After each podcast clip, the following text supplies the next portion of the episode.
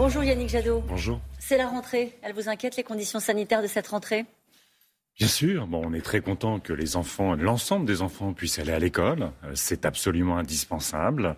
Euh, on est forcément inquiet des conditions euh, de rentrée, conditions sanitaires. Des enseignants s'inquiètent du brassage dans les cantines. On verra à l'expérience, mais il y a surtout un enjeu majeur qui va être qu'est-ce qu'on fait de nos enfants une fois qu'ils sont à l'école? L'école, c'est pas la garderie. Mmh. Donc, euh, euh, comment on va rattraper le retard? Vous savez, il y a eu des études qui ont été faites sur les CP, CE1, CE2. 40% de retard cognitif, euh, du surpoids des conditions sociales difficiles. J'étais hier avec une association, les enfants de Saint-Denis, qui fournit euh, bah, des fournitures scolaires gratuitement aux familles euh, pour les aider à passer ce cap, pour les aider à, à faire en sorte qu'il y ait un accompagnement à la fois social, financier et évidemment en matière d'enseignement, en matière de connaissances. C'est pas la même rentrée pour tout le monde, c'est ça aussi que vous dites. c'est hein pas la même rentrée pour tout le monde. Moi, ce que je regrette dans cette rentrée, c'est qu'on n'ait pas utilisé cette pandémie pour réfléchir aussi au contenu mm. pédagogique.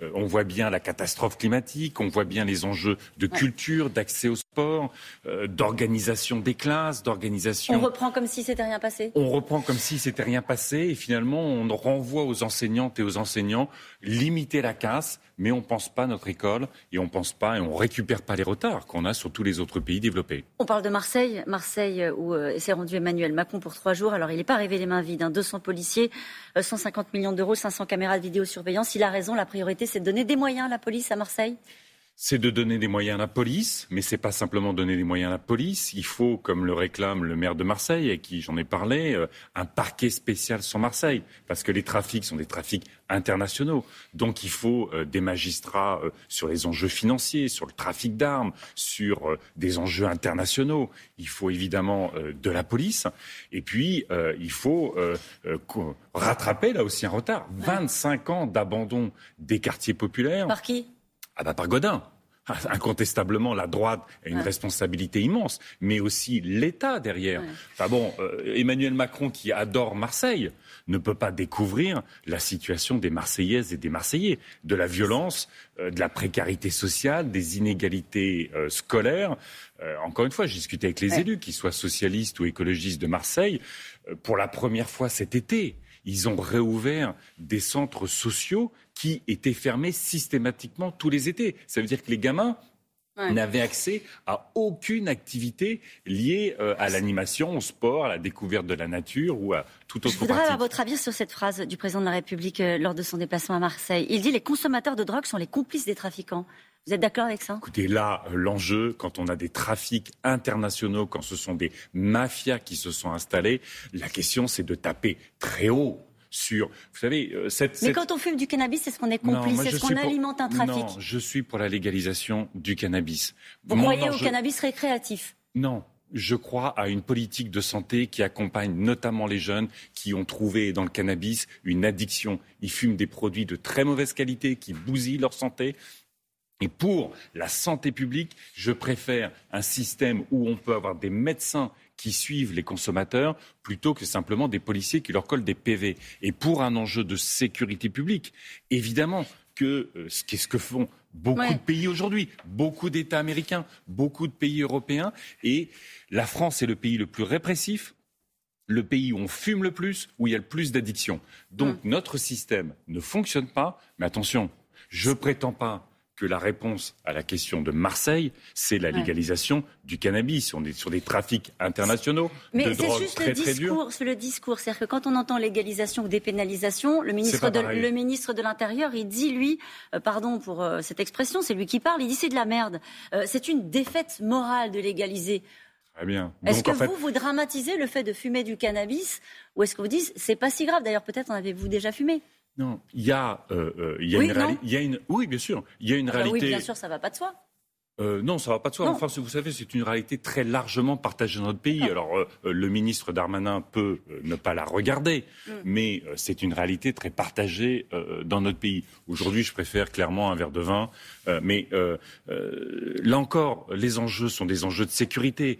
Est-ce que on fait, on donne à notre police comme mission de contrôler, de passer énormément de temps sur un trafic qu'on pourrait parfaitement réguler. Ça nous permettrait de sortir des mafias des quartiers. Ça nous permettrait aussi de suivre les jeunes. Il y a une solution radicale, c'est Emmanuel Valls. Il dit il faut tout raser dans ces quartiers bah et tout repeupler autrement. D'accord. Euh, Emmanuel Valls a été Premier ministre du quinquennat Hollande qui avait promis beaucoup de choses sur Marseille et tout n'a pas été réalisé.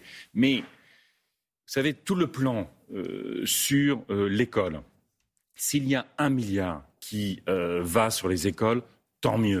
S'il y a euh, des centaines de millions qui vont sur les infrastructures, il n'y a pas de piscine dans certains quartiers, les bibliothèques sont fermées, si tout ça peut être remis, tant mieux. Mais le président qui découvre la réalité de Marseille et qui dit je vais investir sur les quartiers populaires et ce même président qui a mis à la poubelle le rapport Borloo et qui a affiché un mépris pour les élus des quartiers populaires, pour les associations des quartiers populaires, il aurait mis en place le, plan Borloo à l'époque. On ne serait peut-être pas dans cette situation à Marseille aujourd'hui. Le président qui s'adresse aujourd'hui à la jeunesse et cette affiche que vous avez peut-être euh, vue, hein, cette affiche qui va être euh, diffusée visiblement euh, partout dans les prochaines semaines. Macron président des jeunes, vivement qu'on signe pour une, une cinquième saison, pour cinq saisons de plus aussi, non euh, Il fait de la télé, il aime bien se mettre en scène et les gens qui sont autour. Mais président des jeunes, il séduit la Genève, c'est ça que dit cette affiche. Ah bah écoutez, tant mieux. Eh ben, écoutez, c'est la méthode Coué. Euh, moi, je crois qu'aujourd'hui, euh, quand on est jeune, on a évidemment, on détient les clés de l'avenir. C'est quoi les clés de l'avenir?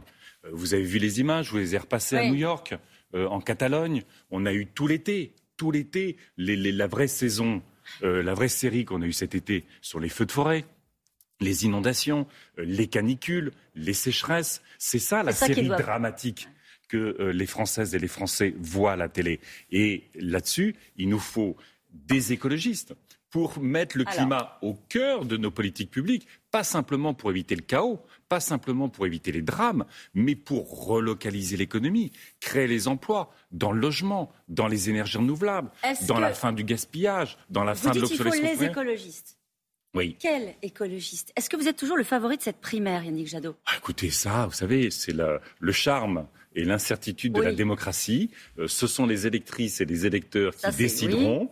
Donc, euh, celles et ceux qui euh, soutiennent cette écologie que je défends, qui est à la fois radicale quand il s'agit du climat. La plus radicale en ce moment, c'est Sandrine Rousseau. Non, non, vous savez, la radicalité de l'écologie, c'est de gagner l'élection présidentielle c'est la seule radicalité aujourd'hui qu'on doive construire. Elle, elle ne peut pas, c'est ça que vous voulez dire. Non, moi ce que je dis, je vous parle de mon écologie. Mon écologie aujourd'hui, c'est de gagner l'élection présidentielle. On ne peut plus transiger sur le climat. On ne peut plus transiger sur la biodiversité et la solidarité. En revanche, il faut aller tellement vite aujourd'hui qu'il nous faut les associations, il nous faut les Françaises et les Français, il nous faut les salariés, il nous faut les entreprises. Euh, il faut que, tout le monde se mobilise. Cette primaire, la volonté, c'est de ne pas vous affronter et c'est tant mieux. Euh, et vous en remercie. Euh, il y a quand même un petit sujet qu'il faut, départager. Est-ce que ces polémiques alimentées par Sandrine Rousseau gênent la primaire? Parce qu'on parle autre chose de, que d'écologie. Moi, je, je, veux, dans cette primaire, dire euh, comment euh, ma perception, mon approche de l'écologie. Euh, on, a, un socle programmatique. Elle est différente. On a un socle programmatique qui est le même globalement, mais nous avons des approches différentes, nous avons des préparations différentes, nous avons des parcours différents. Pour moi, aujourd'hui, l'enjeu de l'écologie, c'est de rassembler, de réconcilier les Français avec la nature, l'harmonie avec la nature, mais l'harmonie entre nous justement, vous voyez, ce, pays sous tension extraordinaire, ce pays qui devient euh, taraudé, où euh, euh, certaines, certains nous prédisent la guerre civile. Ils aiment tellement pas la France qu'il a. Mais bien sûr. Il aime pas la France, Éric Zemmour? Ah bah non. Quand vous connaissez la, quand vous aimez la France, vous allez à sa rencontre. Vous voyez des femmes et des hommes extraordinaires qui font des choses magnifiques. Notre pays ne va pas disparaître. Notre pays a, une puissance très forte. Simplement, cette puissance, elle ne doit pas être instrumentalisée en passion triste, en panique identitaire, mais en espoir, en mobilisation pour construire pour nos enfants qui rentrent aujourd'hui un avenir bienveillant. Éric Zemmour, il dit que Marine Le Pen ne peut pas gagner, vous êtes d'accord? Ah mais moi je ferai tout pour qu'elle gagne pas. Je ferai tout pour qu'elle gagne pas. Elle ne peut pas. Écoutez, euh, là encore une fois, c'est la démocratie. On verra. Euh, quand je vois l'état d'instabilité de notre pays, je veux offrir une alternance pour que justement l'extrême droite sorte de nos écrans. Merci beaucoup, Yannick Jadot, c'est à vous.